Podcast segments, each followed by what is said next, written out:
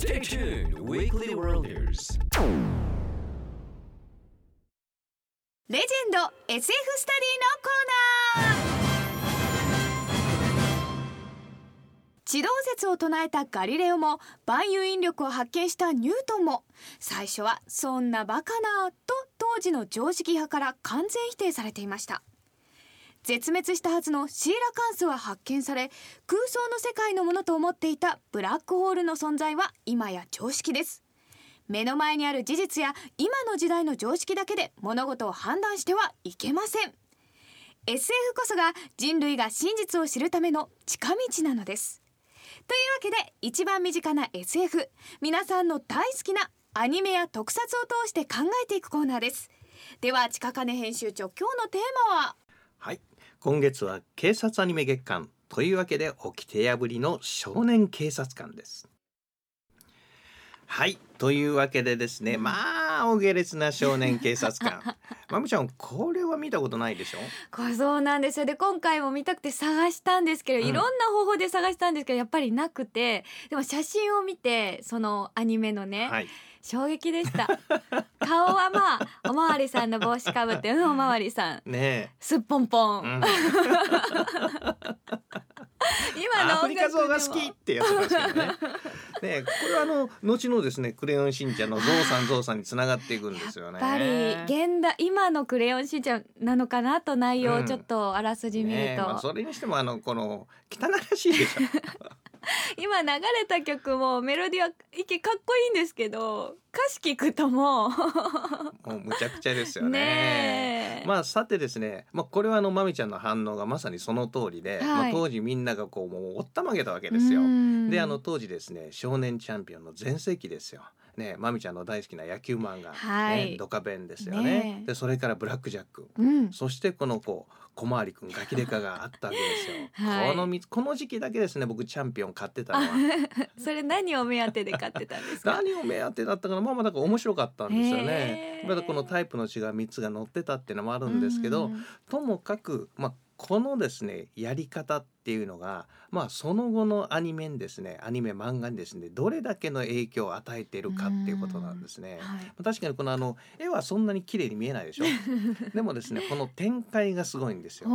まあ、だからよく言われてたんですけどまあまあこのもともとこの大阪の方だっていうのもあってですね、まあ、うん。吉本の影響、まあ、松竹新喜劇ああいったもののですね新喜劇の影響を受けてるっていうことも言われたりとかですうねわでまあボケツッコミっていうのもやっぱりいろいろ入ってる要素は入ってるんですけども、ともかくですねここまでやっていいのかっていう部分と不条理。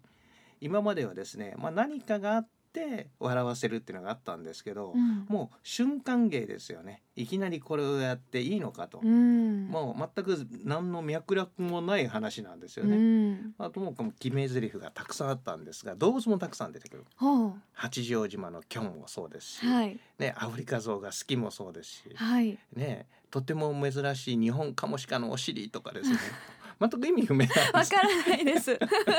だから当時子供心です意味不明ですけど、はい。あっけに取られながら見てたんですね。へえ。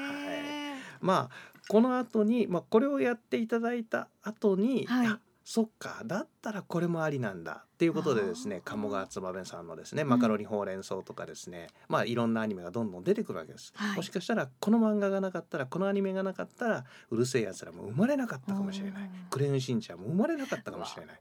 という歴史的な作品でもあります。えー実はですねこれほどですねまみちゃんがこう眉をこうしかめてますけども、うん。2000万部以上売れてるんですすごい。すごいですよなね。確かに本屋さんに行ってうん大体、私「何々の本ありますか?」って聞くと「ん何の本だろうちょっと探しますね」って言われるんですけど今回この「ガキデカありますか?」って言ったらうんすぐに「ああ今ないです」って言われました みんな知ってるんだなと思ってそれだけ人気なのが分かりました。ねえはいというわけでですねなかなか、まあ、その後ですねいろんな制約があって結構再販された本っていうのはカットされてるシーンは多いんですがはいぜひ手に入るならば昔の初版本を目を通していただきたい。あの衝撃を味わっていただきたい。こんなおまわりさんがいるわけないんですがまあ今見ても面白い作品だと思います。はい。ちなみに小回りくんの名字って知ってますか？なんでしょう。山田小回りって言うんです。あそうなんですか